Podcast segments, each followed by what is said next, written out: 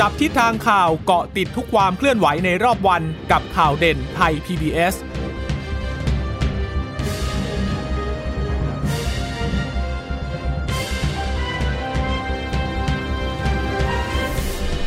วัสดีค่ะ สวัสดีค่ะตอนรับคุณผู้ฟังสู่ข่าวเด่นไทย PBS นะคะ เราพบกันเป็นประจำทุกวันจันทร์ถึงศุกร์บ่ายๆ แบบนี้ค่ะ อัปเดตข้อมูลข่าวสารที่เกิดขึ้นในรอบวัน เช่นเคยกับดิฉันจีราชาตาเอี่ยมรัศมีและคุณพึ่งนภาคล่องพยาบาลค่ะ ค่ะ สวัสดีคุณผู้ฟังทุกท่านนะคะ ที่รับฟังข่าวเด่นไทย PBS อยู่ณเวลานี้นะคะ แล้วก็อยากเชิญชวนให้คุณผู้ฟังนั้นเชิญชวนเอ่อท่านอื่น ๆด้วยนะคะค่ะติดตามรับฟังข่าวเด่นไทย PBS ได้ทุกวันนะคะ บ่ายสามโมงอย่างนี้เราก็จะมาสรุปเหตุการณ์สำคัญสคัญๆที่เกิดขึ้นในรอบวันนะคะ เรื่องของรัฐธรรมนูญวันนี้ค่ะยังต้องติดตามกันยาวๆเลยนะคะ ตอนนี้เนี่ยในที่ประชุมเอ่อรัฐสภาเพื่อพิจารณาร่างแก้ไขรัฐธรรมนูญเนี่ยก็มีการพิจารณากันตั้งแต่ช่วงเช้าเลย เปิดประชุมมาก็เอ่อมีการสอบถามความคิดเห็นจากเอ่อสมาชิกรัฐสภานะคะว่ามีความคิดเห็นอย่างไรนะคะยติในวันนี้คือเรื่องของการลงมติ ในวาระสามในเรื่องของการแก้ไขรัฐธรรมนูญใช่ไหมคะ แต่ว่าก่อนหน้านี้ก็มีการส่งเรื่องไปให้ทางสารธรรมนูญเนี่ยไปวินิจฉัยนะคะว่ารัฐสภาสามารถมีอำนาจในการแก้ไขรัฐธรรมนูญได้หรือไม่ ปรากฏว่าศาลเนี่ยก็มีคำวินิจฉัยมาแล้วว่า แก้ได้นะ แต่ว่าต้องสอบถามความคิดเห็นของประชาชนก่อน ทีนี้มันก็เลยมีการมองกันตีความกันว่าอ้าวแล้วไอ้ที่วาระหนึ่งวาระสองที่เราทำมาแล้วเนี่ยถือเป็นโมฆะไหมและวันนี้เนี่ยที่เข้าสู่วาระสามเนี่ยจะมีการลงมติได้หรือเปล่า ก็มีการถกเถียงกันตั้งแต่ช่วงเช้าที่ผ่านมาจนถึงณเวลานี้เลยนะคะค่ะคุณเจษตาคะดิฉันก็ขอสรุปให้ฟังก่อนที่จะไปข่าวโควิดนิดนิดหนึ่งนะคะเอ่อก็เอามาจากเฟซบุ๊กของอาจารย์ยุทธพรอิสระชัยแหละเชื่อว่าอาจารย์ก็คงติดตามฟังอยู่อาจารย์บอกว่าตั้งแต่เช้าที่ฟังมาเลยนะ เรื่องของวาระสามพิจารณาร่างแก้ไขรัฐธรรมนูญเนี่ยอาจารย์บอกว่าอาจารย์เขียนแนวทางไว้ ประมาณเอ่อห้าแนวทางด้วยกันอ่าอาจารย์บอกว่าเป็นอย่างนี้เลยค่ะไอ้ที่สสสวเขาเสนอกันนะคะหนึ่งสวและพักพลังประชารัฐลงมติให้ถอนวาระ เพราะว่าขัดคำวินิจฉัยสารรัฐธรรมนูญ เพราะว่าช่วงเช้าที่ผ่านมาก็มีสวบางท่าน ลุกขึ้นบอกว่าให้ถอนวาระนี้นะคะ วาระสามนี้สองมีมติตั้งกรรมาธิการศึกษา อาจารย์วงเล็บด้วยแล้ว ศึกษาแล้วศึกษาอีกอืมคำวินิจฉัยสารรัฐธรรมนูญ 3. มีมติให้ส่งสารรัฐธรรมนูญตีความในคำวินิจฉัยนะคะ ซึ่งอาจารย์ก็บอกว่า ซึ่งท้ายสุดสารก็จะไม่รับหรือเปล่า อันนี้เนี่ยที่บอกมีมติให้ส่งสารธรรมนูญดูเหมือนว่า หัวหน้าพักประชาธิปัตย์คุณจุลินลักษณะวิสิทธิ์จะเป็นคนที่เสนออันนี้นะคะออบอกว่าอันกลับไปให้สารวินิจฉัยเลย ทีเดียวไหมว่าจะลงมติได้หรือเปล่า ถือว่ามันเป็นการอะไรนะคะ ทำลายหลักการของการแก้ไขรัฐธรรมนูญหรือเปล่านะคะ ให้ตีความไปด้วยเลย 4. มีมติชะลอ ให้ไปทำมีมติชะลอ แล้วก็ให้ไปทำประชามติก่อน ก็คือว่าวาระสามอย่าพึ่ง อย่าพึ่งลงมติ ก็คือให้ไปสอบถามความคิดเห็นของประชาชนก่อนแล้วค่อยมาใหม่ 5. โหวตวาระสามซึ่งคาดว่าจะโดนสว และพลังประชารัฐ ความได้ก็คืออาจจะไม่ลงเสียงหรือว่างดออกเสียงเนี่ยนะคะ แล้วอาจารย์ก็ทิ้งท้ายบอกว่าความเป็นไปได้เรียงลำดับมากไปน้อยเลยครับ ตาม1นถึงห้าหนึ่งถึงห้าอันดับหนึ่งก็เมื่อกี้เมื่อสักครู่ไปแล้ว สว พลังประชารัฐลงมติให้ถอนวาระ อันดับที่สองคือ มีมติตั้งกรรมธิการศึกษา มติที่ 3 คือส่งสารให้นุนตีความ อันนี้เดี๋ยวเรารอดูกันแล้วกัน เพราะว่าตอนนี้ก็ยังมีการเอ่อถกกันอย่างกว้างขวางทีเดียวนะคะ ค่ะ คือทางออกยังไม่รู้จะเป็นทางไหนนะคะ แต่ตอนนี้ที่แน่ ๆ มีอย่างน้อยสี่ยติแล้วล่ะที่มีการเสนอกันณวันนี้นะคะ แล้วก็ไม่รู้ด้วยว่าจะโหวตกันยติ อันไหนอะไรยังไงกันบ้าง เพราะว่าก็ยังอภิปรายคือลุกขึ้นแสดงความเห็นกันอย่างต่อเนื่องเลยณขณะนี้นะคะอ่าแต่ว่าถ้าดูในเรื่องที่ยังคงเป็นประเด็นที่เราต้องติดตามกันต่อเนื่องนะ เรื่องของโควิด ที่ตอนนี้มันกลับมา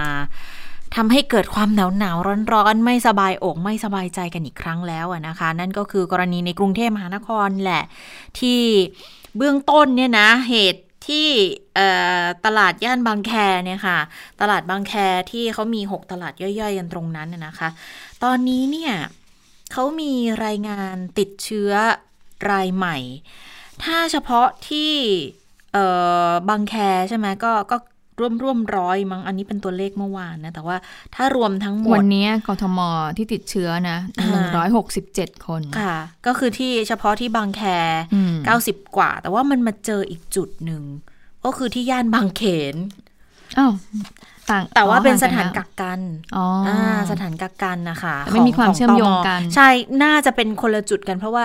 ตรงจุดกักกันเนี่ยจะเป็นของตรวจคนเข้าเมืองไงค่ะก็คือจะเป็นแรงงานข้ามชาติเป็นเป็นอ่าน่าจะเป็นส่วนใหญ่อาจจะเป็นชาวเมียนมากันเยอะนิดนึงนะคะ ตรงนี้นะคะ ก็เลยดันให้ตัวเลขมันพุ่งวันนี้เนี่ย400เอ้ย248 ขออภัยอืมคุณผู้ฟังโอ้ย400 นี่ใจหายแวบเลยนะ ไม่ใช่แล้ว 248 ค่ะก็คือติดในประเทศจากระบบเฝ้าระวังและบริการเนี่ย 79 นะ ในสมุทรสาครซะ 26อ่า นครปฐม 13 กรุงเทพ 13 ตาก 9 ราชราชบุรี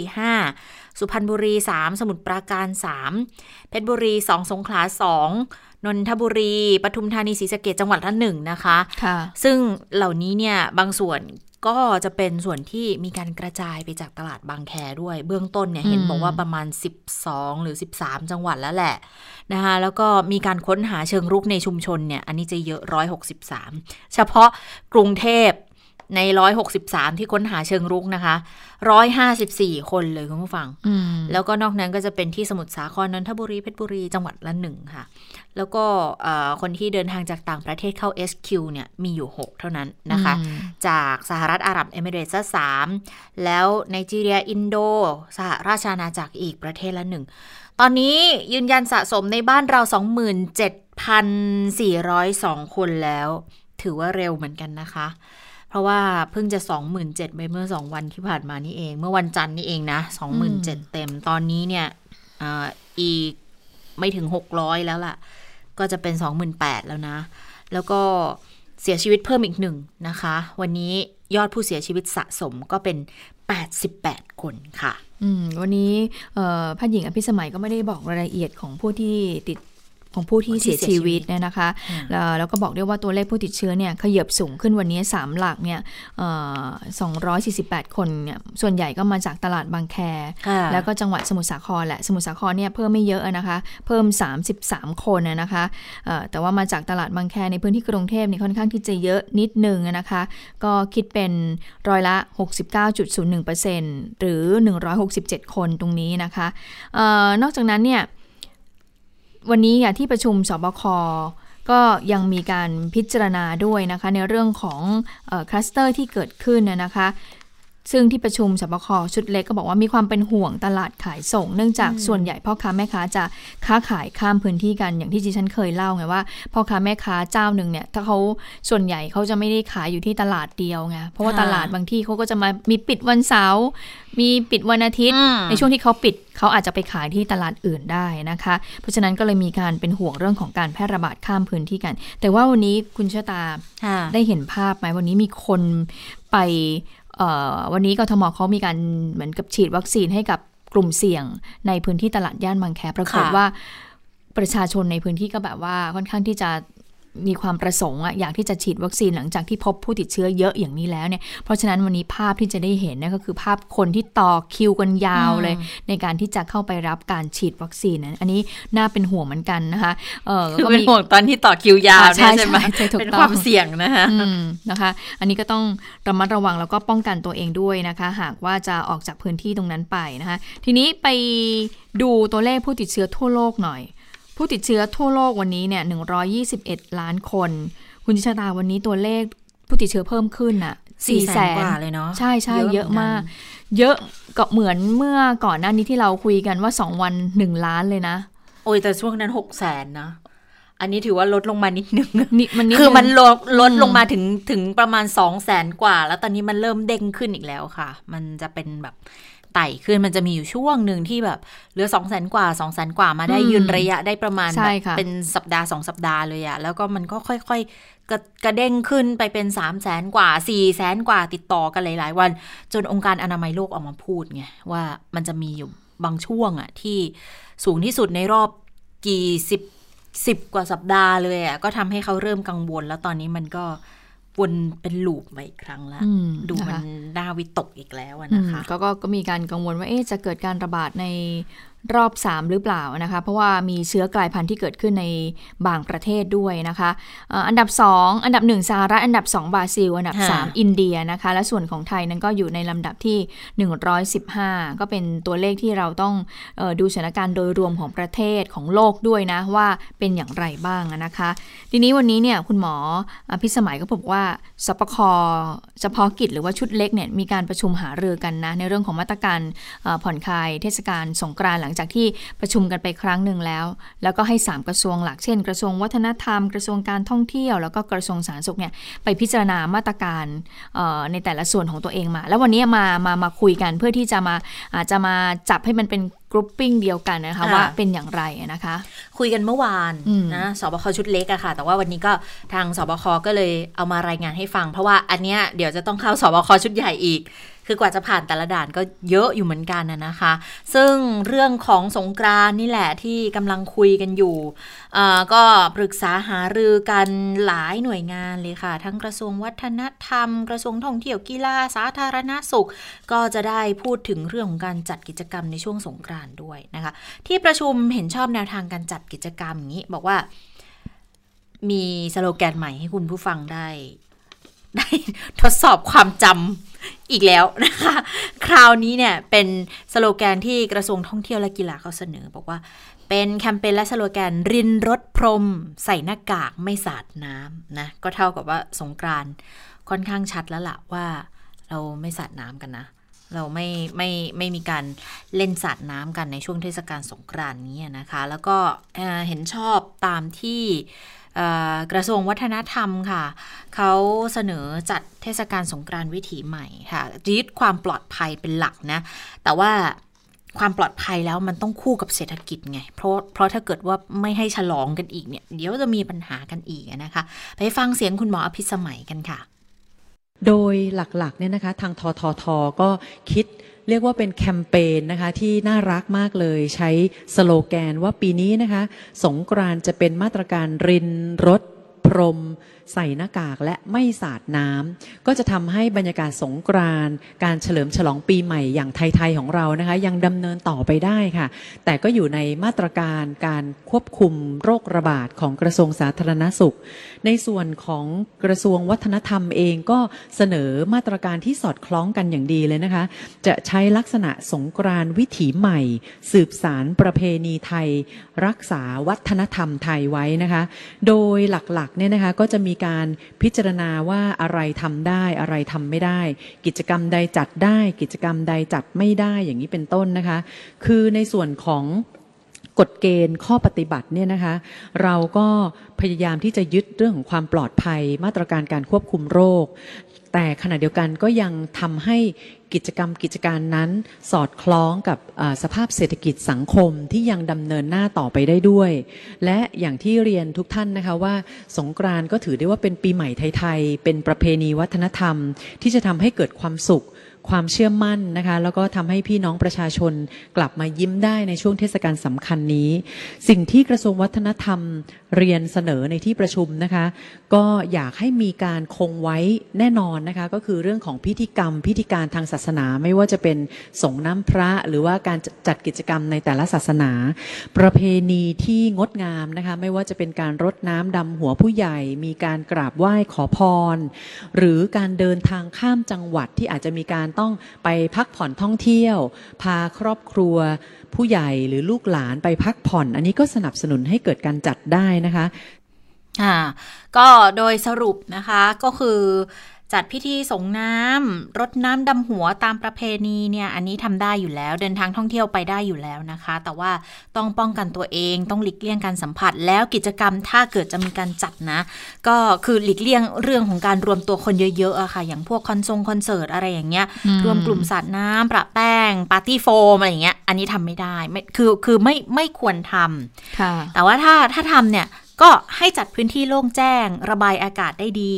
หลีกเลี่ยงการจัดกิจกรรมในพื้นที่คัดแคบ แล้วก็งดกิจกรรมที่รวมคนมาก ๆ อย่างเมื่อสักครู่นี่แหละ ก็อ๋อสรุปว่างดนะคะ อันนี้เป็นแนวทางหลักแต่แต่ละจังหวัดเนี่ยเขาต้องไปดูกันอีกทีนะ คณะกรรมการโรคติดต่อสามารถพิจารณารูปแบบให้เข้มงวดขึ้นได้ ถ้าเห็นว่ามีความเสี่ยงแล้วก็เดี๋ยวสบคชุดใหญ่เคาะกันอีกที 19 เนี่ยนะคะ อ่ออันนี้ก็ประชุมวันนี้คุณผู้ฟังดิดิฉันสับสนสับสนอยู่ว่าสรุปเขาประชุมวันไหนกันแน่สรุปประชุมวันนี้นะคะอืมก็คือได้เอ่อเขาเรียกอะไรเป็นข้อสรุปออกมาแล้วว่าในช่วงสงกรานต์เนี่ย ก็สรุปว่าปีนี้ไม่สาดน้ำกันอืมนะคะค่ะสาดน้ำไม่ไม่สาดไม่น้ำสาดไม่น้ได้ ก็ตอนแรกยังคิดำว่าหลีกเลี่ยงอะการทำไมรวมกลุ่มกันเยอะค่ะตอนแรกยังพูดเหมือนเหมือนเมื่อวันวันศุกร์อะยังออกมาในแนวเหมือนกับบอกว่าเอ่อ สัตว์น้ำอาจจะไม่ได้ตัดออกไปซะทีเดียว อาจจะมีลักษณะเป็นโซนนิ่งมาไหมอะไรอย่างเงี้ยแต่ค่ะคิดว่าการไปเจอคลัสเตอร์บางแคเนี่ย ถึงแม้เลขาสมชจะพูดว่ามันอาจจะคนละเรื่องแต่ แต่คิดว่าน่าจะเป็นน้ำหนักที่เข้าไปเสริมอืมจนทำให้ให้งดเรื่องของการสาดน้ำไปก่อนอยู่เหมือนกันนะ เพราะว่าตอนนี้เนี่ยถ้าสาธารณสุขให้ความเห็นอะไร น่าจะยึดถือกันตามนั้นเป็นหลักอะนะคะ ก็เลยออกมาในแง่บอกว่าอ่าอย่าอย่าไปแบบ สาดน้ำก็แล้วกันๆอืมฉีดน้ำก็ไม่ได้นะปืนฉีดน้ำอะไรอย่างเงี้ยก็ไม่ได้ คุณมันฟังป็นคะมถ้าเกิดว่าไปสี่ยงเปรียบเทียบเนี่ยในการติดเชื้อเอ่อโควิด -19 ของปีที่แล้ว กับปีนี้จะเห็นว่าจริง ๆ แล้วเนี่ยปีนี้เยอะกว่ามากเลยนะค่ะ เปรียบเทียบกันไม่ได้เลยจำนวนผู้ติดเชื้อ เราไม่ได้ถึงขั้นถึงมาถึง 200 กว่าอย่างนี้นะคะ แต่ว่าปีนี้เนี่ยแต่ถามว่าเรื่องของผ่อนคงผ่อนคลายกิจการกิจกรรมมันน่าจะมีมากกว่าปีที่แล้วอย่างแน่นอน เพราะว่าอ่าตอนนั้นนะเป็นช่วงแรกๆของการเอ่อแพร่ระบาดโควิด -19 เราก็อาจจะยังเอ่อปรับตัวไม่ทันว่าเอ๊ะเราควรจะต้องทำยังไง แต่ว่าตอนนี้เรารู้แล้วนะคะว่าเราเนี่ยจะ ควบคุมโรคอย่างไรได้บ้าง ดังนั้นเนี่ยในเรื่องของการงดกิจกรรมเรื่องของอืมสาดน้ำสงกรานต์มีแน่นอนอยู่แล้วนะคะ แต่ว่าในเรื่องของการเดินทางเขายังไม่ห้ามคือยังเป็นวันหยุดอยู่ใช่เพราะยังเป็นวันหยุปีดที่แล้วเราปีไม่ได้หยุดนะใช่ไม่ได้หยุดแล้วเราก็ ก็คือใช่เราไม่ได้หยุด 13ที่45 แล้วก็ไปชดเชยวันหลังจำได้ไหมคะ อันนั้นน่ะอ่าอะอันนั้นไม่ได้หยุดเลย แต่ปีนี้เขาให้หยุดหยุดเยอะด้วย หยุดห้าวันนะหยุดเพิ่มนะสิใช่บสองได้เพิ่มมาอีกวันนะคะค่ะ ก็ต่อเนื่องเสาร์อาทิตย์ก็หลายคนก็จะเอ่ออาจจะหยุดยาวๆกันไปเลยนะคะ 5 วัน ทีนี้ ก็เดี๋ยวรอดูมาตรการที่จะออกมาน่าจะเป็นแบบเป็นแพ็คมากขึ้น ให้เห็นกันชัด ๆ มากขึ้นในวันศุกร์นี้ในการประชุมของศบค.ชุดใหญ่นะคะ ทีนี้ดิฉันขอย้อนกลับไปนิดนึงก่อนที่จะเอ่อเรื่องของคลัสเตอร์ตลาดที่บางแคคุณเชษฐาคะค่ะคลัสเตอร์ตลาดที่บางแคก่อนหน้านี้เนี่ยเรารายงานไปบอกว่ามี 4 จังหวัดใช่ไหมที่ได้รับ ผลกระทบจากคลัสเตอร์ตรงนี้ด้วย ล่าสุดตอนนี้เพิ่มมาหลายจังหวัดแล้วนะคะ ก็มีทั้งนครปฐมสุพรรณบุรี ราชบุรี เพชรบุรีอืมเห็นล่าสุดเห็นบอกศรีสะเกดด้วยนะคะค่ะเป็นผู้ค้าในตลาดบางแคที่ติดเชื้อ แล้วก็เดินทางไปเยี่ยมบ้านที่จังหวัดศรีสะเกดก็เลยบอกว่าตอนเนี้ยถือว่าเป็นรายแรกของจังหวัดศรีสะเกดเลยนะค่ะหลังจากที่ศรีสะเกดเนี่ย ไม่พบผู้ติดเชื้อมาเป็นเวลานานเลยนะคะ อย่างไรก็ตามตั้งแต่วันที่ 28 กุมภาพันธ์ จนถึงวันที่ 16 มีนาคม ก็มีการกระจายวัคซีนไปให้กับพื้นที่เสี่ยงกลุ่มเสี่ยงแล้วนะคะ 50,000 กว่าคน ก็คือว่าเป็นการ กระจายไปยังหลาย ๆ จังหวัดค่อนข้างที่จะเพิ่มมากขึ้นทีเดียวนะคะค่ะเอ่อรู้สึกว่าสงขลาก็เห็นล่าสุดใช่เนี่ยใช่บอกว่าสสงงขลาด้วยขลาก็มีเหมือนกัน คือเป็นเป็นแม่ค้าเนี่ยแหละค่ะเขาขึ้นมาซื้อของแล้วก็นั่งรถไฟลงไปด้วยนะคะ แล้วก็ไปเจอที่สงขลานะคะก็เลยอ่ากระจายไปทั่วเลยทีเนี้ยกระจายไปค่อนข้างไกลเหมือนกันอย่างที่บอกบอกว่าบางทีตลาดส่งตลาดใหญ่ ๆ เนี่ย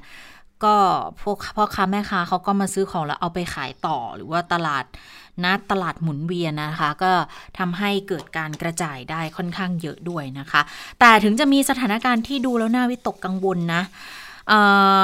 มันก็ยังมีข่าวดีสำหรับพื้นที่สมุทรสาครนะคะ เพราะว่าวันนี้เนี่ยทางสปกมหาดไทยเขาก็ได้นำเสนอเหมือนกันขอปรับพื้นที่สมุทรสาคร ผ่อนคลายกิจการกิจกรรมนะคะ ตอนนี้จากสีแดงเป็นสีส้มแล้วก็ตั้งแต่วันนี้เป็นต้นไปเลยนะคะ เพราะว่าแนวโน้มสมุทรสาครเนี่ยเขาบอกว่าดีขึ้นอย่างต่อเนื่องค่ะ แล้วก็การปิดสถานที่ต่างๆเนี่ยมันยาวนานกว่าจังหวัดอื่นอยู่แล้ว ก็เลยให้ผ่อนคลายได้ ฟังเสียงคุณหมอประเด็นนี้กันค่ะ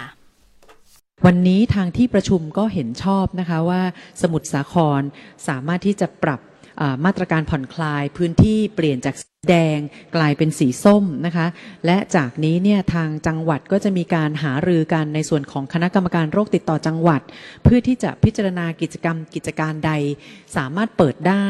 อันไหนที่ยังน่ากังวลน่าเป็นห่วง ยังให้รอไว้ก่อน ในส่วนของสมุทรสาครก็ติดตามการรายงานของจังหวัดพื้นที่ของท่านอย่างใกล้ชิดในวันนี้นะคะ แต่ว่าโดยรวมเนี่ยในส่วนของอคณะกรรมการเฉพาะกิจ ที่พิจารณากันเช้าวันนี้ก็เห็นชอบในหลักการนะคะ เพราะว่าดูจากผลงานที่ผ่านมาทั้งภาครัฐ ภาคพื้นที่ รวมทั้งการร่วมไม้ร่วมมือของพี่น้องประชาชนของพื้นที่สมุทรสาคร และสถานประกอบการ เราก็ได้เห็นการรายงานตัวเลขที่มีทิศทางดีขึ้นอยู่อย่างต่อเนื่องนะคะค่ะ ก็ผ่อนคลายตามนั้นนะคะ ก็คือที่จังหวัดสมุทรสาครจากเอ่อพื้นที่สีแดงก็เป็นเป็นพื้นที่สีส้ม ทีนี้จุนค่ะคุณจิตตาก็เลยมีคำถามถามดิฉันเหมือนกันบอกว่า เอ๊ะแล้วจากกรุงเทพค่ะจากพื้นที่สีตส้อมนนี้เราส้มอยู่นะเออเราจะกลายเป็นสีแดงไหมเออเขาจะมีการ ประกาศปรับพื้นที่ตรงนี้หรือเปล่านะคะอาจจะค่ะต้องดูต่อไปเพราะว่าตอนนี้เนี่ยผู้ติดเชื้อในพื้นที่กรุงเทพก็ค่อนข้างเยอะทีเดียว แล้วก็มีการกระจายไปยังจังหวัดใกล้เคียงจังหวัดเอ่อตอนนี้สงขลาไปแล้วศรีสะเกดค่ะไปแล้วนะคะอ๋อก็ค่อนข้างที่จะต้องระมัดระวังเหมือนกัน แต่ว่าเหมือนหลักๆเนี่ยเอ่อคุณหมอจะย้ำว่าเรื่องของเอ่อจุดที่มีการแพร่ระบาดก็คือเจ้าของแผงไข่ไก่นี่แหละ ที่อยู่ตรงใต้ตลาดวันเดอร์นี่แหละนะคะคือจริงบริเวณตรงนั้นเนี่ยเขาบอกว่ามีตลาดติดกันห้าถึงหกแห่งใช่ไหมคะหกแห่งแล้วก็มันมันเชื่อมกันเชื่อมกันหมดเลยทางเชื่อมกันหมดเลย แต่ทีนี้ว่าตรงตลาดวันเดอร์เนี่ยมันจะมีเหมือนกับว่าลงไปในชั้นใช่ใต้ถุนหรือใต้ดินนะคะซึ่งตอนนั้นน่ะไอ้ตรงนั้นมันระบายอากาศไม่ดีเพราะว่าเอ่อเพดานเขาต่ำค่ะมันก็เลยอาจจะมีทำให้มีการแออัดกันได้ ตรงส่วนนี้แล้วเป็นห้องแอร์อะไรด้วยนะเพราะฉะนั้นก็เลยเป็นความเสี่ยงที่เกิดขึ้นนะคะค่ะอะทีนี้เรื่องของวัคซีน เพราะว่าวันนี้เนี่ยเริ่มมีการฉีดวัคซีนให้กับเอ่อ กลุ่มในกลุ่พื้มนเสี่ที่ยงพื้นที่ตลาดย่านบางบางแคแคไปแล้ว ปรากฏว่าก็มีประชาชนในพื้นที่เนี่ยสนใจกันเยอะเลยนะ ไปฉีดวัคซีนก็คือจริง ๆเขาฉีดให้กับกลุ่มเสี่ยงแต่เห็นค่ะผู้สื่อข่าวเรารายงานบอกว่า ก็มีพื้นที่ใกล้เคียงก็มาฉีดเหมือนกัน ประชาชนก็อยากที่จะมาได้รับการฉีดวัคซีนตรงนี้เหมือนกันนะคะคือต้องต้องบอกอย่างนี้เพราะว่าจริง ๆ พื้นที่บางแคเนี่ยเขาเป็นพื้นที่นำร่อง ฉีดวัคซีนของกทมอยู่แล้วนะคะ เพราะว่าอ่าจะเป็นพื้นที่ที่อยู่ใกล้กับสมุทรสาครอยู่แล้วด้วย จะเป็น 6 เขตนำร่องนี่แหละของกรุงเทพมหานคร ดังนั้นไม่ใช่ว่าพอเกิดเหตุระบาดปุ๊บ ก็เลยขนวัคซีนไปตรงนู้นนะ อันนี้อันนี้ต้องต้องให้ข้อมูลที่อืมอ่าเป็นเป็นข้อเท็จจริงที่เกิดขึ้นนะนะคะ เพราะว่า เป็นพื้นที่ที่เขาจะฉีดอยู่แล้ว แต่พอมันเกิดเหตุแบบนี้ขึ้นน่ะ จากตอนแรกที่บอกว่าอาจจะให้เฉพาะในกลุ่มที่เป็นแบบประชาชนกลุ่มเสี่ยง ก็คือกลุ่มที่มีโรคประจำตัว แต่ตอนนี้ก็เลยขยายทีเดียวเลยค่ะ คือนอกจากจะเป็นกลุ่มเสี่ยงกลุ่มโรคประจำตัว เพราะว่าอ่ากลุ่มเจ้าหน้าที่ด่านหน้าเนี่ยเขาฉีดไปแล้วนะคะหกหกเขตเนี่ยเขาฉีดไปหมดละ แล้วก็เลยบอกว่างั้นก็ขยายให้ประชาชนที่อยู่ในเขตเนี่ย ก็มาฉีดไปเลยได้เลยในคราวเดียวไปเลยก็แล้วกัน เพราะว่าก็ต้องเร่งฉีดกันพอสมควรอยู่เหมือนกันอืมดังนั้นวันนี้ก็เลยได้เห็นภาพแบบโอ้ยคนไปให้ให้ความสนใจต้องการที่จะได้รับวัคซีนกันเยอะค่ะอืมค่ะ บอกว่าจากกลุ่มเสี่ยงที่คาดการเอาไว้ที่มีการขึ้นทะเบียนไว้แล้วนะคะ ประมาณ 4,000 คน แต่ว่าพอมาเจอสถานการณ์นี้เข้าไป ก็น่าจะทำให้เอ่อมีความประสงค์มากขึ้นค่ะก็มีประมาณ 6,000 คนอืมเอ่อเรื่องนี้เรื่องของวัคซีนเนี่ย เราก็มาเจอในเรื่องของเออแพร่ระบาดที่ตลาดย่านบางแคด้วยก็เลยทำให้เอ่อมีการสอบถามไปยังรัฐมนตรีว่าการกระทรวงสาธารณสุขคุณอนุทินชาญวิรกุลเหมือนกันว่า เอ๊ะแล้ววัคซีนที่เตรียมไว้เนี่ยจะพอหรือเปล่านะคะ จะไปกระทบกับการเอ่อวัคซีนที่มีการจัดสรรเอาไว้อย่างเดิมหรือเปล่านะคะ คุณอนุทินก็บอกอย่างนี้บอกว่าเดี๋ยววันที่ 20 มีนาคม วัคซีนจะมาถึงอีก 8 0 0 0 0 0 โดส ใช้เวลา 3-4 วันในการตรวจสอบก็คือมาถึง 20 ประมาณค่ะ23 24 อันเนี้ยอาจจะมีการตรวจสอบล็อตนี้ค่ะตรวจสอบในเรื่องของความปลอดภัย ตรวจสอบของประสิทธิภาพอะไรเรียบร้อยแล้วนะคะ เสร็จแล้วเนี่ยเมื่อเมื่อตรวจสอบเสร็จสิ้นแล้วก็สามารถที่จะนำมาใช้ได้ โดยคุณอนุทินบอกว่าในช่วงเดือนเมษายนก็จะมาอีกอย่างที่เราคุยกันประมาณค่ะอีก 1 ล้านโดสนะคะ แล้วปลัดกระทรวงสาธารณสุขก็กำลังเจรจานำเข้าวัคซีนยี่ห้ออื่นเขาใช้คำว่ายี่ห้ออื่นนะอ่า เข้ามาอีกเพื่อรองรับสถานการณ์นะคะ ช่วงนี้ก็ถือว่าเราอยู่ในสภาวะที่มีเครดิตดี พอเราจัดซื้อนำมาใช้จริงแล้วได้ผล ก็เลยจะทำให้มีอำนาจในการเจรจาต่อรองดีขึ้นอืมแต่ยี่ห้ออื่นเนี่ยยังไม่ได้ระบุนะว่าเป็นยี่ห้อไหน ใช่สองยี่ห้อนั้นหรือเปล่าที่เข้ามาเอ่อลงทะเบียนกับไทยแล้ว ที่ไม่ใช่ของก็ซีโนแวคเอ่อจอร์นสันกับใช่ไหมพาหนึ่งอะไรนะกับพารัตอะไรเนยนะคะ มีอีกเจ้าหนึ่งมีอีกเจ้าหนึ่งอะได้ดูกันเดี๋ยวว่าเดี๋ยวต้องว่าเป็นดูยังไงเพราะว่าเพราะว่าจริงๆ ถ้าจะซื้อได้หรือว่าเอ่อจะให้เขามาขึ้นทะเบียนได้ก็ต้องแสดงเจตจำนงไปก่อนไงอย่างที่เขาเคยบอกว่าอืมขั้นตอนกระบวนการเนี่ยมันจะเป็นยังไง เพราะตอนค่ะนี้อย่าลืมว่ามันมันเป็นการให้ใช้แบบภาวะฉุกเฉินค่ะดังนั้นถ้าเกิดจะซื้ออะไรมาเพิ่มเนี่ยมันก็ต้องขึ้นทะเบียนฉุกเฉิน การจะให้ขึ้นทะเบียนฉุกเฉินคือเขาก็ต้องส่งเอกสารมาให้ การที่เขาจะส่งเอกสารมาให้ได้ ก็คือหน่วยงานของรัฐเนี่ยแหละค่ะจะต้องเป็นคนแบบแจ้งความจำนงไปบอกว่า อ่า เราสนใจวัคซีนของบริษัทคุณนะไหนลองส่งเอกสารมาให้ดูหน่อยซิว่าเป็นยังไงราคงราคาอ่าประสิทธิภาพก่อนไม่ใช่อย่าราคาน่าจะเป็นหลักสุด ประสิทธิภาพประสิทธิภาพเป็นยังไงการทดสอบอะไรยังไงเนี่ยนะคะ ก็จะเป็นตามขั้นตอนที่พูดกันอยู่นะ แล้วก็เห็นว่าล่าสุดนี่เอกชนก็น่าจะได้ได้ไฟเขียวแล้ว ประมาณหนึ่งด้วยเหมือนกันนะ ค่ะ ทีนี้ก็มีการถามต่อว่า เอ๊ะ หากบริษัทเอสตันเฮสเนกาเนี่ยระบุว่าขั้นตอนการผลิตการทดสอบคุณภาพ และมาตรฐานวัคซีนเนี่ยที่ผลิตได้มาตรฐานดีคุณอนุทินก็บอกว่า เดี๋ยวเขาก็จะทยอยส่งมาในเดือนมิถุนายนตามข้อตกลง แล้วก็จะฉีดให้กับประชาชนทั่วไปได้ ส่วนที่จะมีการเจรจากับบริษัทวัคซีนอื่นหรือไม่เนี่ย คุณอนุทินก็บอกว่า ขณะนี้เนี่ยเจรจาได้บริษัทเดียว เพราะว่ามีความพร้อมมากที่สุดในการส่งวัคซีนได้ในระยะเวลาที่เราต้องการ และในเดือนมิถุนายนก็จะได้จากบริษัทเอสตาซิเนกาดังนั้นการจัดซื้อช่วงนี้เนี่ยไปจนถึงมิถุนายนเนี่ยเป็นการจัดซื้อเพื่อนำมาใช้รองรับสถานการณ์การแพร่ระบาดเฉพาะหน้านะคะ ส่วนเรื่องของคลัสเตอร์บางแค มีความเป็นห่วงไหม จะต้องไปขีดวงจำกัดหรือเปล่า คุณนนทินก็บอกว่า ก็จะพยายามไม่ให้แพร่ออกไปนะ แต่อาจจะมีบ้างที่เล็ดลอดออกไป เพราะว่าตอนนี้ก็พบแล้วละหลุดไปที่ศรีสะเกษหนึ่งคน ก็ติดตามตะคุบตัวได้แล้วนะคะ ก็คือสอบสวนโรคอะไรเรียบร้อยแล้วนะคะ แล้วก็บอกว่าปีนี้เนี่ยเรามีประสบการณ์ มียาแล้วก็มีความพร้อมของระบบมากขึ้น ก็น่าจะดูแลสถานการณ์ได้ และเมื่อมีวัคซีนมาก็น่าจะเป็นปัจจัยบวกค่ะที่เราจะ ควบคุมได้ ทีนี้ถามมาเรื่อยๆ เลย ผู้สื่อข่าวก็ถามประเด็นวัคซีนถามเรื่องของการแพร่ระบาดเฉพาะหน้าถามเรื่องของคัสเตอร์ที่ตลาดบางแค แล้วก็มาถึงคำถามที่ถูกโยงเลยใช่ไหมในเรื่องของประเด็นทางการเมืองก็คือวัคซีนการเมืองนี่แหละที่ก่อนอันนี้คุณธนาธรก็ออกมาพูดถึงเรื่องนี้ ผู้สื่อข่าวก็เลยถามว่า แล้วกรณีที่คุณธนาธรเนี่ยออกมาโจมตีเรื่องของวัคซีนล่ะ คุณอนุทินก็เลยบอกไว้ เขาเอาที่เขามาพูดเนี่ยเป็นข้อมูลเก่ามาชี้แจงนะเขาไม่เคยทันอะไรอยู่แล้ว เขาเคยทันอะไรรัฐบาลบ้างล่ะไปฟังเสียงเต็มๆของคุณอนุทินกันค่ะเขาไม่เคยทันอยู่แล้วนี่เขาเคยเขาเคยเขาเคยทันอะไรรัฐบาลมีแต่มีแต่เรื่องเก่าๆมีแต่เรื่องที่พูดแล้วเป็นวาทกรรม พูดแล้วสนุกกันเองในกลุ่มตัวเอง แต่พอออกมาในในทางสาธารณะนะ ก็โดนโป๊ะแตกทุกที นะเพราะฉะนั้นก็อย่าไปให้ความสนใจนะคนที่ไม่หวังดีกับชาติบ้านเมือง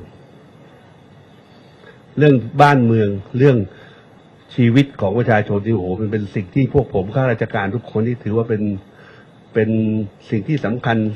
สูงสุดนะครับ เป็นสิ่งที่เราจะต้องทำให้เกิด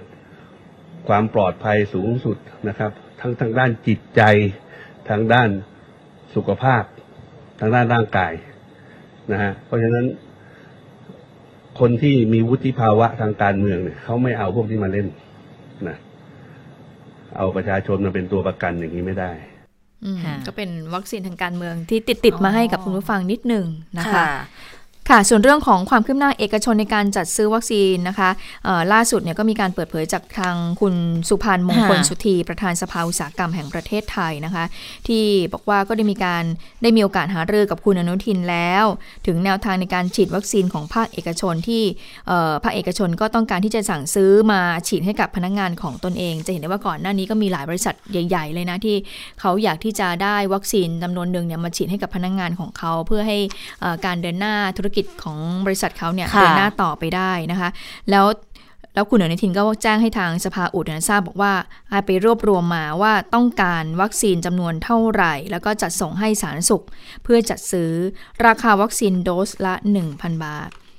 ถ้าเป็นไปตามนี้นะ คุณเจษตาคุณผู้ฟังคะก็น่าจะเป็นวัคซีนของซีโนแวคอะแหละ ใช่ซีโนแวคแหละพันก็เป็นราคาที่ซื้อจากซีโนแวคประมาณนี้มั้ง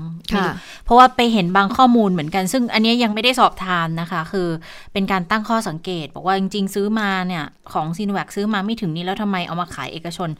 ให้ราคาโดสละหนึ่งพันล่ะ อันนี้ก็เลยยังไม่แน่ใจเหมือนกันว่าที่ซื้อ มาจากซีโนแวคเนี่ยมันอยู่โดสเท่าไหร่กันแน่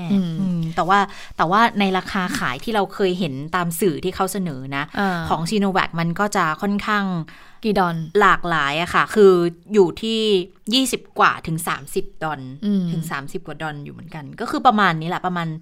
ตั้งแต่ 6 700 ถึง 1,000นะอืมแต่ว่าถ้าเป็นแอสตราเนี่ย จะราคาจะถูกย่อมเยาวลงมาเยอะถูกเยลงมานิดใช่นึงไม่ไม่นิดเยอะเลยเหรอจะมอยู่ที่อ่าสองถึงห้าหรือสองถึงแปดดอลน่ะอืมก็คือโดสละไม่กี่ตังค์เองอะเท่าไหร่นะสามสามสิบคูณ แปดสามสองสองสามร้อยอะค่ะ โดสหนึ่งแต่ก่อนหน้านี้ที่เคยคุยกับโรงพยาบาลเอกชนผู้บริหารนะคะก็เคยบอกแล้วแหละ เพราะว่าองค์การเภสัชกรรมเนี่ยเขาก็ถามความประสงค์มาเลย ถามค่ะแต่ละโรงพยาบาลแบบว่าเนี่ยถ้าเขาจะเอ่อมีวัคซีนจะสั่งซื้อเนี่ยมีความประสงค์จะเท่าไหร่อ่าสนใจไหมสนใจไหมและต้องการราคาประมาณมากน้อยไหนแค่ไหนอ่าบอกมาเลยเขาบอกว่าเอ่อถ้าเกิดซีโนแวคนะ ตอนนี้เนี่ยที่เบื้องต้นที่จะได้นะ ถ้าจะได้เนี่ย พันหนึ่งโดสละหนึ่งพันโอเคไหม มีความประสงค์จะเอาเท่าไหร่ให้ไปรวบรวมมา อันนี้ก็น่าจะเป็นกรณีเดียวกันที่ค่ะนอกจากจะสอบถามจากทางโรงพยาบาลเอกชน แล้วอาจจะสอบถามไปยังภาคอุตสาหกรรมหอการค้าต่างๆ ทั้งหลายที่อ่าเขาจะต้องมีความจำเป็นที่จะต้องฉีดวัคซีนให้กับพนักงานของเขาก่อนนะคะ อันนี้ก็เลยเป็นเอ่อแนวทางที่เราน่าจะได้รับวัคซีนเข้ามานะคะ นอกจากนี้ทางรองประธานสภาอุตสาหกรรมยังบอกด้วยว่า ตอนนี้กำลังรวบรวมค่ะ รายชื่อผู้ประกอบการที่ต้องการอยู่นะคะ แล้วบอกส่วนขั้นตอนการฉีดเนี่ยก็จะแบ่งเป็น 2 ประเภท 2 รูปแบบด้วยกันก็คือ กรณีที่ผู้ประกอบการมีพนักงานจำนวนมาก อยากให้มีเจ้าหน้าที่เนี่ยไปฉีดให้ที่บริษัท หรือว่าโรงงานเลยนะคะอ่าส่วนกรณีมีแรงงานไม่มากเนี่ยเดี๋ยวให้เดินทางไปฉีดที่สถานที่รัฐจัดเตรียมให้ค่ะอืมอันนี้คือเรื่องฉีดก็ เป็นเรื่องสำคัญเหมือนกันนะคะ เพราะว่าอย่างที่เราเคยนำเสนอเนาะที่อาจารย์ยงเขาเลคเชอร์ผ่าน Facebook อะค่ะ คือเขียนข้อมูลให้ดูว่า โอ้โห จะฉีดวัคซีนเนี่ย ด้วยความที่วัคซีนก็ยังไม่ได้มีมากขนาดนั้นนะ ก็ต้องใช้ความชำนาญเยอะเหมือนกัน เพื่อที่ 1 หลอดเนี่ยจะใช้ให้กับประชาชน 1 โดสเนี่ยจะใช้ให้กับประชาชนได้มากที่สุด เขาจะเรียกว่ายังไงหนึ่งโดสไม่ใช่สิหนึ่งหนึ่งขวดนะหนึ่งขวดเล็กๆเนี่ยค่ะ จะใช้กับประชาชนให้ได้มากที่สุดคนละ 0.5ซีซีเนี่ยหนึ่งขวดมันจะดูดูดออกมายังไงให้แจกจ่ายให้กับประชาชนให้ได้มากที่สุดนะคะ ก็ต้องใช้ความเชี่ยวชาญอยู่เหมือนกัน ดังนั้นวิธีการฉีดเนี่ยก็อาจจะต้อง ให้แพทย์ที่เชี่ยวชาญ ให้พยาบาลวิชาชีพที่มีความเชี่ยวชาญมาดูแลในเรื่องนี้ด้วยนะคะอาจากโควิด ไปดูเรื่องของเศรษฐกิจกันบ้างนะมันก็ต่อเนื่องเชื่อมโยงกันนั่นแหละนะคะ เพราะว่าพอเจอโควิดปุ๊บการขยายตัวทางเศรษฐกิจเราค่อนข้างที่จะย่ำแย่ทีเดียว แต่ว่าล่าสุดทางคุณอาคมเติมพิทยาภัยศิษย์รัฐมนตรีว่าการกระทรวงการคลังค่ะก็บอกว่า เรื่องของเศรษฐกิจเนี่ยมีการประเมินจาก IMF บอกว่าภาพรวมเศรษฐกิจไทยปี 64 เนี่ยนะจะขยายตัวได้ร้อยละ 2.6มันก็จะไปสอดคล้องกับที่สสช หรือสภาพัฒน์เนี่ยเขาประเมินไว้ว่าน่าจะได้อยู่ประมาณ 2.5 ถึง 3.5 นะคะ แต่คลังเนี่ยเขาคาดการไว้อยู่ที่ 2.8 แต่อยากจะตั้งเป้าหมายทะเยอทะยานอยู่ที่4%นะคะก็อันนี้เนี่ยต้องดำเนินการผ่านการขับเคลื่อนการลงทุนโครงสร้างพื้นฐานโครงการ EEC การกระตุ้นเศรษฐกิจในประเทศด้วยนะคะอาบอกว่า การจะขยายตัวเนี่ยเบื้องเอเศรษฐกิจไทยเนี่ยบอกว่าเบื้องต้นนะคาดการบอกว่าจะฟื้นเนี่ยอย่างน้อยๆ 2 ปีค่ะ ดังนั้นเราก็อาจจะต้องทำนโยบายกระตุ้นเศรษฐกิจต่อเนื่องเลย ก็จะได้ฟื้นอย่างเต็มที่ ภาคการท่องเที่ยวจะมาเมื่อไหร่ คาดว่าจะฟื้นได้ประมาณไตรมาส 4 ของปี 64 แต่รายได้ใหม่จะเข้ามาจริงๆเนี่ยปี 65 เลย คือตอนนี้ต้องมองอนาคตต้อง มองปัญหาอย่างเดียวไม่ได้ต้องมีความหวังในอนาคตด้วยนะคะ ก็เชื่อว่าเศรษฐกิจไทยเนี่ยยังไปได้ แต่อยากจะให้ทำอะไรก็ก็เสนอมาเดี๋ยวรับฟังนะคะ แล้วก็บอกว่าตอนนี้เนี่ย IMF เนี่ยเห็นพ้องกับไทยในการใช้มาตรการกระตุ้นเศรษฐกิจในประเทศนะ แล้วบอกว่าเขาชมเรื่องการดูแลเศรษฐกิจฐานราก อย่างพวกมาตรการชิมช็อปใช้มาตรการคนละครึ่งต่างๆเนี่ยนะคะก็บอกว่าอันนี้เนี่ยมันเป็น มีส่วนในการช่วยบรรเทาความเดือดร้อน เราชนะเองก็มีบทบาทในการบรรเทาความเดือดร้อน วัตถุประสงค์แต่ละโครงการเนี่ยมันแตกต่างกันไป ตามความต้องการของแต่ละกลุ่ม คนละครึ่งเนี่ยฟื้นฟูเศรษฐกิจ คนละครึ่งเฟสสามเนี่ยจะขยายออกไปไหมก็ยังอยู่ระหว่างการพิจารณา แต่ถือว่านี่เป็นมาตรการที่เป็นประโยชน์ค่ะ แล้วคนส่วนใหญ่ใช้จ่ายเขาบอกมีวินัยด้วยนะ ไม่ทุจริตเอาเปรียบโครงการ แต่เฟสสามยังพิจารณาอยู่ นะคะ อันนี้ก็เอ่อเป็นอีกหนึ่งในเรื่องที่มีการพูดถึงเหมือนกัน ส่วนอีกหนึ่งโครงการที่จะมีการช่วยเหลือเยียวยาข้าราชการหนึ่งล้านคนอย่างเราผูกพันเนี่ยนะคะเขาบอกว่า ชื่อเดี๋ยวก่อนอ่าต้องบอกคุณผู้ฟังก่อนว่ามีหลายเราเรามีเราชนะเรามีแล้วใช่ไหมแล้วเราชนะเนี่ยก็มีการได้รับสิทธิ์กันไปแล้วค่ะนะคะ 32 ล้าน3แสนคนค่ะก็มากกว่าเอ่อที่มีการตั้งเป้าเอาไว้ฮะ 31.1 ล้านคนเนี่ยก็คือค่ะคือมากกว่าที่ตั้งเป้าไว้เนี่ย1ล้าน2แสนคนนะคะอ่ามีการใช้เงินเนี่ยไปแล้วนะคะ2แสน1หมื่นล้านบาท ทีนี้ปรากฏว่ามันเออก็มียังยังมีพอเนี่ยในยังมีกรบเงินเหลืออยู่คือคือคนรับสิทธิ์ทะลุก็จริงแต่ยังมีตังค์อยู่นะ ยังไม่ใช่ต้องโยกเงินกู้เพิ่ม คืออย่าลืมว่าอันนี้เงินกู้ทั้งนั้นเลยนะ ค่ะเกือบทุแต่กทีนี้มาตรว่าการนะคะมันมีอะไรนะคะ มีเราชนะอ่ามีมีอะไรอีกนะก่อนหเราน้ชนะนี่ก็คือของของเขาเป็นกลุ่มไหนนะ กลุ่มที่ไม่มีประกันสังคมใช่ไหมใช่ค่ะเอ่อเป็นกลุ่มแรงงานนอกระบบด้วย แล้วก็ประชาชนทั่วไปด้วยนะคะ แล้วก็ มาตรา 33 เรารักกัน อืม อันนี้ก็เพิ่งจะเริ่มจ่ายกันไปค่ะนะคะแต่ทีนี้ข้าราชการเนี่ยที่เขาได้เงินเดือนน้อยๆมันยังไม่มีไงค่ะยังไม่มีมาตรการช่วยเหลือตรงส่วนนี้ ก่อนหน้านี้ก็มีเสียงเรียกร้องเหมือนกันว่า เอ๊ะ ไอมาตราสามสามทำไมไม่มีได้รับการช่วยเหลือบ้าง แล้วข้าราชการที่เงินเดือนน้อยๆล่ะจริงๆแล้วข้าราชการเขาก็เงินเดือนไม่เยอะนะบางคนนะคะเขาเงินเงินเดือนได้น้อยทีเดียว เอ๊ะต้องมีบ้างสิล่าสุดค่ะรัฐมนตรีคลังสรุปมาแล้วนะคะ ในเรื่องของการแนวทางเยียวยาข้าราชการอืมหนึ่งล้านคนตั้งเป้าเอาไว้หนึ่งล้านคนผ่านโครงการที่มีชื่อว่าเราเราผูกพัน เก่งมากในการ ตั้งชื่อตั้งเก่งชื่อมากเก่งมากทำให้งงได้นะคะเอาเป็นว่าไม่ต้องไปสนใจชื่อเราสนใจว่าเราอยู่ในกลุ่มไหนดีกว่านะคะ ก็คือค่ะถ้าเป็นข้าราชการมีเงินเดือนเออน้อยเดี๋ยวเขาก็จะมีการนี่คือเบื้องต้นเนี่ยเขาเป็นเอ่อเขาเรียกว่า เป็นโครงการออกมา แต่ว่าเดี๋ยวรายละเอียดเดี๋ยวเขาจะออกมาอีกทีว่าจะเป็นอย่างไรนะคะ คือเราชนะเนี่ยช่วยเหลือคนละเจ็ดพันใช่ไหมคะค่ะอ่าส่วนเรารักกันเรารักกันมาตราสามสิบสามเนี่ยสี่พันเท่าไหร่นะสี่พันอ่าสี่พันเดือนละพันใช่ไหมสามสี่เดือน แล้วเดี๋ยวมีอันนี้อีกเราผูกพันมาอีก เราผูกพันเนี่ยเบื้องต้นยังไม่ใส่ยังไม่บอก ว่าจะได้เท่าจำไหนวนร่เงินเท่าไหร่ยังไม่บอกจำนวนเงินเท่าไหร่ หรือว่าเอ่อ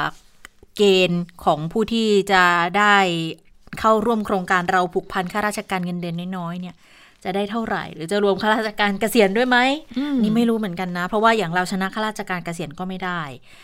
เรารักกันมาตราสามสามก็ไม่ได้อยู่แล้วแล้วเราผูกพันเนี่ยเดี๋ยวต้องดูแล้วข้าราชการเกษียณจะได้อีกด้วยหรือเปล่า ซึ่งจริงๆนะในเรื่องของเราผูกพันการเยียวยาข้าราชการเนี่ยค่ะมีการตั้งคำถามเยอะเหมือนกันนะ ว่าอ้าวก็ข้าราชการไม่ได้ถูกเลิกจ้างหรือยังไงนี่ทำไมถึงก็ไม่ได้รับผลกระทบอะไรขนาดนั้นทำไมถึงยังได้รับการช่วยเหลือล่ะ ก็มีการพูดอยู่เหมือนกันนะ ก็เมื่อเมื่อเช้าก็พูดพูดคุยคุยถกกันกับเอ่อเพื่อนๆในกลุ่มนักข่าวในกลุ่มกองบกเนี่ยนะคะ แต่ก็ก็มีการพูดถึงอยู่เหมือนกัน บอกว่าอย่าลืมนะว่ามาตรา 33เนี่ยจริงๆเขาก็ไม่ได้เลือกนะว่าจะให้เฉพาะคนที่ตกงานหรือว่าคนที่ได้รับผลกระทบ ใครที่อยู่ในเกณฑ์ก็คือเงินไม่เกิน 5 0 0แสนอะเงินอยู่ในบัญชีอ่าเงินอยู่ในบัญชีไม่เกิน 5 0 0แสนอะก็ได้หมดนะ อย่างเพื่อนเพื่อนดิฉันก็ไม่ได้รับผลกระทบอะไรคือ ยังมีงานอยู่ อาจจะมีแบบ ค่าโอทีหรือค่างานอะไรที่มันลดลงไปบ้าง แต่ว่าคือยังมีงานทำอยู่ได้รับผลกระทบไหมก็ได้บ้าง แต่ว่ามันอาจจะเป็นในสภาพเศรษฐกิจที่มันเกิดมาตั้งแต่ก่อนหน้านี้แล้ว แต่ท้ายที่สุดเขาก็ยังมีชื่อที่ได้รับการช่วยเหลือจากในส่วนนี้อยู่นะคะ ดังนั้นก็เลยบอกว่าอ่างั้นก็เอามาเทียบกันอย่างม 33 เนี่ยมาเรารักกันเนี่ยก็ได้กันหมดนะ ยกเว้นคนที่อาจจะมีเงินสะสมในบัญชี อยู่ถึง 5 0 0แสนบาทณนะสิ้นปีที่ผ่านมาเนี่ยเขายังได้เลย คุณอย่าลืมนะว่าข้าราชการชั้นผู้น้อย ที่เงินเดือนน้อยเนี่ย หรือลูกจ้างราชการที่เป็นชั้นผู้น้อยจริง ๆ เงินเดือนน้อยที่ว่านี้คือน้อยน้อยคือน้อยจริง ๆ นะค่น้อยในขั้นที่ว่าเจ็ดแปดพันนะเขาก็น่าจะต้องได้รับความช่วยเหลือด้วยหรือไม่นะคะ ถ้ามันมองในแง่ของการช่วยเหลือทั่วหน้าเนี่ยอะอันนี้ก็อาจจะอยู่ที่การอภิอธิบาย การชี้แจงให้เข้าใจให้ตรงกันแล้วนะคะ ว่าทำไมถึงต้องมีโครงการเราผูกพันขึ้นมาอะก็รอแล้วกันนะคะเอ่อสำหรับรูปแบบจะออกมาเป็นอย่างไรก็คาดว่าน่าจะมีความชัดเจนภายในสัปดาห์หน้านี้แหละนะคะค่ะอะมาปมเรื่องของการแก้ไขรัฐธรรมนูญ ก็มีการประชุมเปิดสภากันตั้งแต่สมัยช่วงตั้งแต่เช้าเลย เป็นการเปิดประชุมเก้าโมงสี่สิบเก้าเอ่อเก้าโมงห้าสิบ ดิค่ะฉันดูนาฬิกาอยู่ เป็นการเอ่อประชุมร่วมรัฐสภาสมัยวิสามันนะคะ เพื่อพิจารณาร่างแก้ไขรัฐธรรมนูญเอ่อวาระสามนะคะ เปิดมาคุณชวนก็แจ้งให้ที่ประชุมทราบนะคะถึงคำวินิจฉัยของสารรัฐธรรมนูญที่บอกว่ารัฐสภาเนี่ยมีอำนาจจัดทำรัฐธรรมนูญฉบับใหม่ได้ แต่ต้องไปสอบถามประชาชนในการค่ะทำประชามติก่อน ว่ามีความประสงค์จะให้มีการแก้ไขรัฐธรรมนูญหรือไม่ อันเนี้ยวอดดิ้งแค่นี้เองฮะ ที่ได้หลักใหญ่ใจความจากคำวินิจฉัยของศาลรัฐธรรมนูญ แต่ทีนี้มันมาสู่ขั้นตอนนี้นะคะปัจเอ่อปัจจุบันเนี้ยในเรื่องของแก้ไขรัฐธรรมนูญมาถึงวาระสามแล้ววันนี้ที่จะมีการประชุมกันลงมติกันเนี่ยก็เลยทำให้เป็นข้อสงสัยของสมาชิกรัฐสภาว่า เอ๊ะ จะทำได้ได้หรือไม่หรือไม่ได้จะลงมติได้หรือเปล่า หรือว่าค่ะจะให้ตกไป หรือว่าจะค้างก่อนหรือว่าคือยังไม่ลงมติเก็บไว้ก่อน เดี๋ยวค่อยไปหรือไปทำประชามติก่อนหรือยังไงอืมวันนี้ก็เลยมีการอภิปรายกันหลากหลายทีเดียวนะคะแต่ว่าเริ่มต้นก็ให้ทางคุณไพบูลย์แล้วก็คุณไพบูลย์นิติตะวันสสอ่าบัญชีรายชื่อพลังประชารัฐ แล้วก็คุณสมชายแสวงการสวอภิปราย ก็พูดถึงในเอ่อคำวินิจฉัยของศาลธรรมนูญอ่าเหตุผลที่ส่งไป แล้วก็เอ่อคำวินิจฉัยของศาลคำวินิจฉัยที่ออออกกมามาเป็นยังไง อันนี้ก็เป็นการและหลังจากนั้นก็ให้สสสวแต่ละคนเนี่ยเอ่อลุกขึ้นอภิปรายแสดงค่ะความคิดเห็นกันอย่างกว้างขวางค่ะ ก็กว้างกว้างขวางที่ว่านี่คือกว้างขวางจริง ๆนะคะ เพราะว่าให้ทุกคนเลยนะ แต่ว่าอาจจะมีถ้าใครที่พูดพูดไม่ไปข้างหน้าสักเท่าไหร่ ก็อาจจะมีการติติงการท้วงติงอะไรกันบ้างนะคะ โดยสรุปเนี่ยคุณไพบูลก็จะพูดในลักษณะที่บอกว่าคำวินิจฉัยมีประเด็นสำคัญนั่นก็คือให้ดำเนินคือเป็นการดำเนินการจัดทำรัฐธรรมนูญใหม่เนี่ยต้องเป็นการแก้ไขเพิ่มเติมโดยที่ประชุมสภา สสสว เป็นผู้ดำเนินการ มอบอำนาจสสรไม่ได้ ไม่มีบทบัญญัติให้ทำรัฐธรรมนูญใหม่ทั้งฉบับ ดังนั้นถ้าจะทำเนี่ย มันจะเท่ากับเป็นการยกเลิกรัฐธรรมนูญ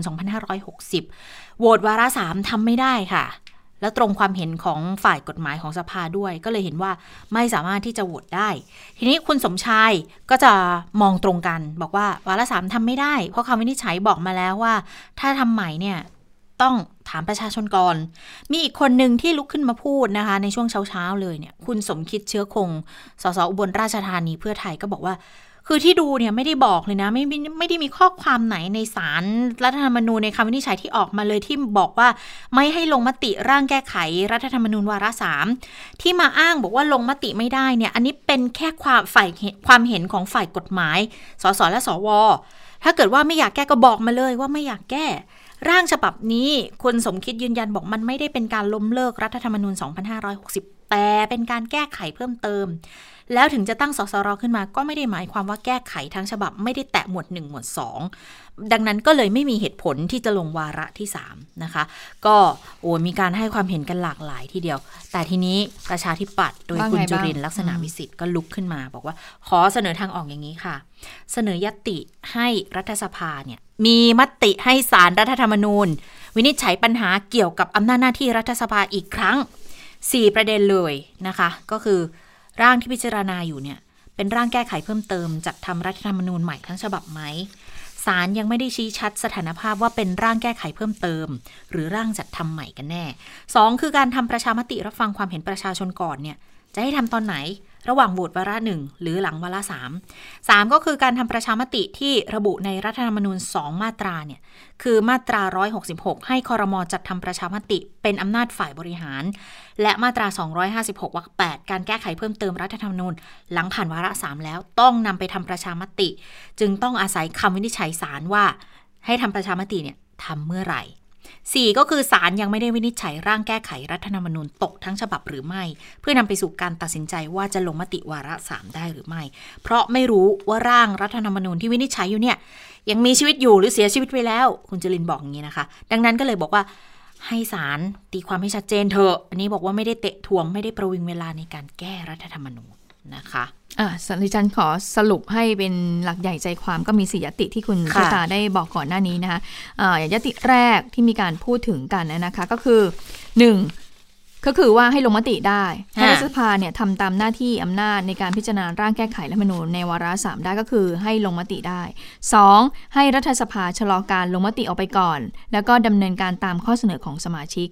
3. ให้รัฐสภาชะลอค่ะชะลอการพิจารณาเพื่อนำร่างแก้ไขรัฐธรรมนูญ ที่รัฐสภาพิจารณาเนี่ยไปออกเสียงประชามตินะคะค่ะและ 4. ยติให้ลงมติโหวตตกร่างแก้ไข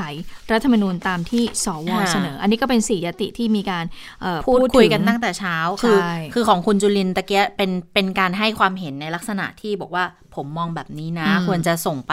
โดยมีเหตุผลประกอบเหล่านี้อืมแต่ที่เมื่อสักครู่เนี่ยคือเนี่ยตั้งแต่เช้ามามีอยู่สี่ยติหลักๆ ที่จะต้องมาดูแล้วว่า เอ๊ะสรุปจะยังไงกันแน่อ่านะคะ ค่ะก็คือยัตติก็คือสมมุติว่าใครเอ่อสวหรือสสท่านใดเสนอมาเนี่ยเขาเห็นตามนี้ไหมเขาจะต้องมีให้มีคนรับรองด้วยต้องรับรอง 40 40 เสียงค่ะนะคะเขาก็จะนับอ้อถ้าเกิดมีคนรับรองแล้วก็เป็นยติที่1นะเดี๋ยวก็เราจะมาไล่กันว่าเอ่อยติที่ 1 ที่ 2 ที่ 3 ที่4เนี่ยแต่ละสมาชิกรัฐสภาจะว่าอย่างไรบ้างจะเห็นชอบไปในแนวทางไหนนะคะค่ะ ส่วน อาจารย์วิษณุวันนี้ก็มีการให้ความเห็นเพราะว่ามีคนไปถามเหมือนกันบอก เอ๊ะแล้วแล้วสรุปจะมีความคืบหน้าจะเดินต่อไปได้ยังไงหรือไม่นะคะ หลังจากที่พักประชาธิปัตย์เนี่ยบอกว่าเสนอยติว่าจะยื่นให้สารรัฐธรรมนูญตีความว่ารัฐสภา มีอำนาจโหวตวาระสามไหมอาจารย์วิษณุตอบยังไงไปฟังเสียงกันค่ะ คงความความเห็นของสมาชิกรัฐสภาเองเป็นหลักมากกว่า จะเอายังไงก็เป็นมติสมาชิกสภาไป เหมือนกับตอนที่ส่งสารรัฐธรรมนูญครั้งแรกนั่นน่ะถ้านั้นไม่ใช่เพราะมติสภาเนี่ยสารเขาก็ไม่รับแล้วล่ะนั่นบังเอิญมันมีมติสภาเพราะฉะนั้นถ้าจะส่งสารอีกมันก็ต้องเป็นมติสภาไปคำว่ามติสภานี่คือต้องมีเสียงเกินกึ่งหนึ่งว่าจะใช่ไปทาใช่งไหนได้ใช่นะโหวตโหวตกันซึ่งสวก็ร่วมยื่นด้วยเป็นยติแล้วก็โหวตกันซึ่งสวก็มาร่วมโหวตด้วยใช่ไหมก็รัฐสภาเนี่ยคือถึงยังไงวันนี้ก็คงจะต้องมีการพิจารณาไม่ทราบผมไม่รู้ว่าเขาจะทำอะไรกันต่อขนาดไหนประธานนั่งกำลังหาลืออยู่ ฟังในวิทยุมาเมื่อกี้ในรถมา มันมีหลายทางเลือกหลายทางออกนะฮะแล้วก็สุดท้ายจะเลือกเอาทางไหนเดี๋ยวก็บ่ายๆก็คงรู้ อาจารย์พอจะบอกได้ปะครับว่าถ้าเกิดสมมติมีการโหวตวาระสามแล้ว ถ้าสมมติว่าผ่านนะฮะบอกไม่ได้เขาบอกไม่ถูก อาจารย์วิษณุบอกเดี๋ยวบ่ายๆก็คงรู้แต่ตอนนี้บ่ายกว่าๆแล้วยังไม่รู้เลย ว่าจะออกมาในลักษณะไหนยังยังไม่เห็นว่าจะลุกขึ้นมีการโหวตในสี่ยติที่มีการเสนอไปก่อน ตั้งแต่ตอนเช้าด้วยหรือไม่นะคะค่ะและสั้นๆค่ะกับกรณีนะคะวันนี้ศาลเนี่ยไต่สวน กรณีที่นายอานนท์นำพานะคะแกนนำรัษฎรเนี่ยยื่นจดหมายคำร้องเออบอกว่ามีการบรรยายเหตุการณ์นะคะ ว่าจะถูกทำร้ายในเรือนจำมีการยกตัวอย่างว่า เอ๊ะมีเอ่อคนเข้ามาในเรือนจำแล้วก็นำตัวเอ่อไม้พานุพงศ์แล้วก็ไผ่ดาวดินออกไปค่ะนะคะแต่ว่าทาง ผู้บังคับการเรือนจำบอกว่าไปตรวจโควิดนะคะ ก็เลยทำให้เรื่องนี้เนี่ยทางคุณอานนท์นำพาก็เลยมีการเขียนบรรยายเหตุการณ์ที่เกิดขึ้น แล้วก็ร้องขอให้ศาลไต่สวนหามาตรการมาช่วยดูแลหน่อยนะคะ ในวันนี้ศาลก็มีการไต่สวนค่ะช่วงเช้าเนี่ยก็มีการให้ทางคุณอนนท์นำพาเนี่ยเป็นผู้ที่เข้าไปไต่สวนก่อน หลังจากนั้นช่วงบ่ายค่ะ ช่วงบ่ายก็จะเป็นตัวแทนของกรมราชทัณฑ์นะคะ ที่จะต้องเข้าไปชี้แจงแถลงต่อเรื่องนี้ต่อศาลซึ่งทางทนายความก็คือคุณกฤษดางนุจรัตก็บอกว่า มีการพูดถึงเหตุที่นายอนนท์รู้สึกไม่ปลอดภัย ก็บอกว่ามีคำเตือนมาก่อนแล้วว่ามีบุคคลหนึ่งเนี่ยซึ่งนายอนนท์ก็เอ่ยเป็นชื่อเล่นในห้องพิจารณาว่า เขาจะส่งคนมาจากการนายอนนท์แล้วก็คนอื่นๆที่เรือนจำนายอนนท์ก็เลยเรู้สึกว่าไม่ปลอดภัย แล้วก็เกรงว่าจะทำให้เกิดกรณีคดีการเมืองหลายคนเนี่ยที่เสียชีวิตในขณะที่ถูกควบคุมตัวอยู่ใน ต้องอยู่ในเรือนจำอืมเพราะฉะนั้นเดี๋ยวต้องติดตามคดีนี้ต่อไปว่าจะเป็นอย่างไรนะคะ ค่ะเอาล่ะได้เวลาของต่างประเทศคุณสาวรักษ์มาแล้ว สวัสดีคุณสาวรักษ์ค่ะ สวัสดีค่ะ คุณผู้ฟังสวัสดีทั้งสองท่านค่ะค่ะอะเราไปว่ากันด้วยเรื่องของวัคซีนดีกว่านะคะ ตอนนี้วัคซีนก็ถือว่าอะค่อนข้างลงตัวแล้วนะคะ ในเรื่องของเอ่อจำนวนวัคซีนที่ได้รับการอนุมัติมากขึ้นเรื่อยๆนะคะ ในภาพรวมของทั่วโลกอะจำนวนก็ว่ากันไปนะคะ แต่ว่า ล่าสุดค่ะตอนนี้นะคะหลาย ๆ บริษัทเนี่ยเขาก็เริ่มขยายการทดสอบวัคซีนให้กว้างขึ้นไปอีกนะคะ อย่างของโมเดอร์นาซึ่งมาจากสหรัฐอเมริกาค่ะ ตอนนี้นะคะโมเดอร์นาเนี่ยเมื่อวานเล่าไปแล้วว่าเขาจะทดสอบวัคซีนรุ่นใหม่ ที่พัฒนาขึ้นมาแบบฉีด 3 เข็มนะคะ ตอนนี้ก็รอผลออกมา แต่ว่าล่าสุดนะโมเดอร์นาเนี่ยเตรียมที่จะทดสอบวัคซีน รุ่นปกติรุ่นเดิมเนี่ยนะคะ แต่ว่าฉีดในเด็กอายุตั้งแต่ 6 เดือนถึง 12 ปีขึ้นไปนะคะ ฉีดให้เด็กเนี่ยสองโดสห่างกัน 28 วัน ซึ่งจะทำการทดสอบนะคะในสหรัฐอเมริกาและแคนาดา ถามว่าทำไมต้องทดสอบ ฉีดในเด็ก ทั้งๆที่ก่อนหน้านี้เราก็จะทราบข่าวกันแล้วนะคะ ว่าเด็กเนี่ยเป็นกลุ่มที่มีความเสี่ยงต่ำมาก เพราะว่าได้รับวัคสมมุติถ้าติดเชื้อเนี่ยก็จะแบบไม่ค่อยแสดงอาการนะคะ แต่ทำไมถึงต้องฉีดในเด็ก ทางบริษัทโมเดอร์นาให้เหตุผลที่น่าสนใจค่ะ เขาบอกว่า เพื่อที่จะเป็นการสร้างภูมิคุ้มกันหมู่ เพราะอย่างที่บอกต้องฉีดให้ประชากรเนี่ยอย่างน้อยร้อยละ70 นะคะ ดังนั้นเนี่ยในจำนวนนี้เขาก็เลยคิดว่าน่าจะฉีดให้เด็กๆด้วยนะคะ แล้วก็ต้องเผื่อเวลาแบบกว่าโรคระบาดนี้จะหายไปจากโลกเนี่ยก็น่าจะอยู่คู่กับเราอีกหลายปี เวลานั้นเด็กก็โตขึ้นเรื่อยๆนะคะ ซึ่ง การทดสอบของโมเดอร์นาเนี่ยในเบื้องต้นนะคะจะศึกษาแล้วก็ประเมินถึงประสิทธิภาพ แล้วก็ความปลอดภัย จริงๆเขาเริ่มทดสอบไปบ้างแล้วนะคะเมื่อเดือนธันวาคมปีที่แล้ว แต่ว่าทดสอบในกลุ่มวัยรุ่นอายุระหว่าง 12-18 ปีค่ะ ก็มองว่าอาการฉีดให้เด็กๆเนี่ยนะคะเริ่มตั้งแต่ 6 เดือนเนี่ยมันน่าจะเป็นส่วนหนึ่งของการสร้างภูมิคุ้มกันแบบแบบกลุ่มขึ้นมา ส่วนที่อิสราเอลค่ะ มีการทดสอบอีกรูปแบบหนึ่งนะคะ เป็นการทดสอบฉีดวัคซีนของบริษัทไฟเซอร์และไบออนเทคให้กับหญิงตั้งครรภ์นะคะ ที่มีอายุครรภ์ระหว่าง7ถึง9เดือนค่ะ ผลการทดสอบนะคะเบื้องต้นเนี่ย ทดสอบกับหญิงมีครรภ์20 คน พบว่าเมื่อฉีดไปแล้วนะคะ เด็กทารกที่เพิ่งคลอดออกมาเนี่ย มีภูมิคุ้มกันโควิด -19 ด้วยนะนะคะ ก็เหตุผลเนี่ยเนื่องมาจากว่าวัคซีนที่ฉีดให้กับคุณแม่เนี่ย วัคซีนบางส่วนเนี่ยคือก็ซึมผ่านสายรกนะคะ ไปให้กับทารกในครรภ์ด้วย ดังนั้นเท่ากับว่าฉีดให้ 1 คนเนี่ยคุ้มครองได้ถึง 2 คน ดังนั้นการฉีดวัคซีนให้กับคุณแม่เนี่ยเบื้องต้นเนี่ยดูแล้วก็ยังไม่ได้พบว่ามีความเสี่ยงหรืออะไรนะคะ แต่ว่าในทางตรงกันข้ามเนี่ยช่วยเพิ่มภูมิคุ้มช่วยสร้างภูมิคุ้มกัน ให้กับเด็กแรกเกิดได้อีกด้วย อันนี้เป็นผลการวิจัยนะคะของ ศูนย์การแพทย์มหาวิทยาลัยในนครเยรูซาเล็มนะคะ ก็เป็นผลการทดสอบที่ได้รับการตีพิมพ์แล้ว แล้วก็ตอนนี้เนี่ยกำลังรอให้นักวิทยาศาสตร์ทั่วโลกเนี่ยเข้ามาอ่านแล้วก็ช่วยกันเรียกว่าวิเคราะห์ข้อมูลที่เกิดขึ้นนะคะอะอันนี้ก็เป็นความคืบหน้าในเรื่องของวัคซีนค่ะ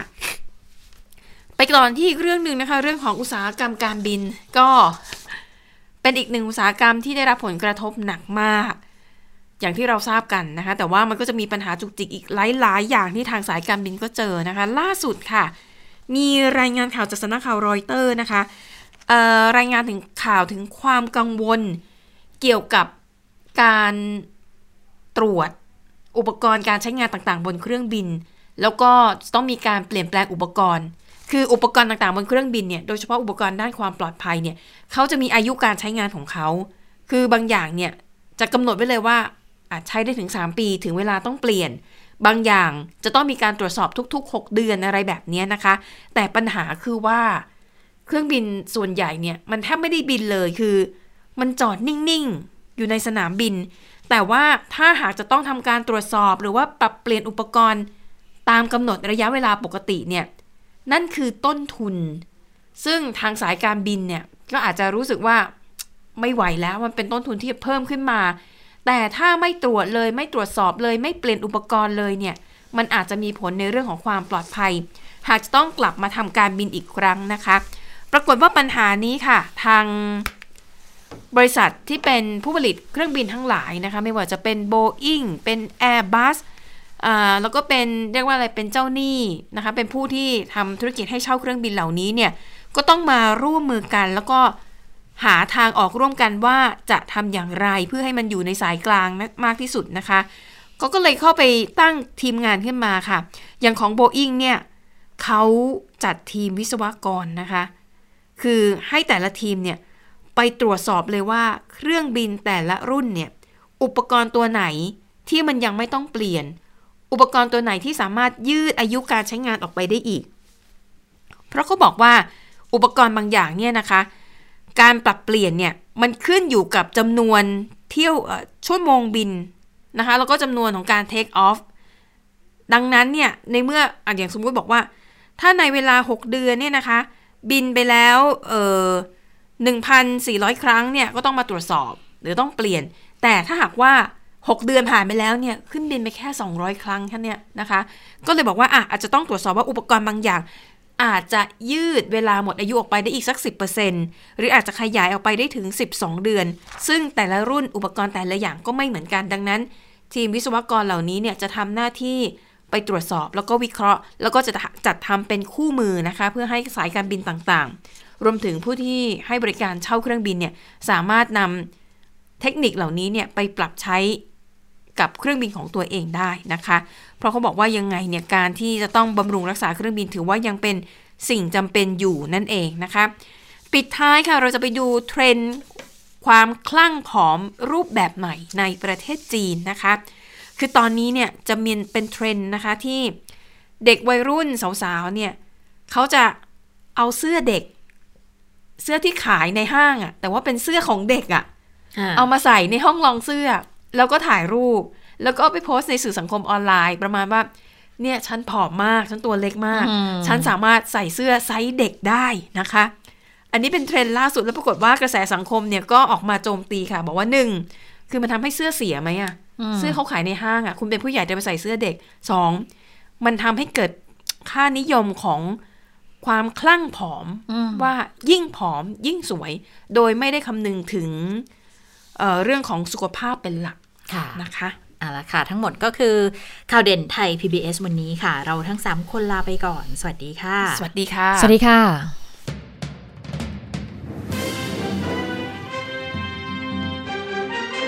ติดตามข่าวเด่นไทย PBS ได้ทุกวันจันทร์ถึงศุกร์เวลา 15 นาฬิกา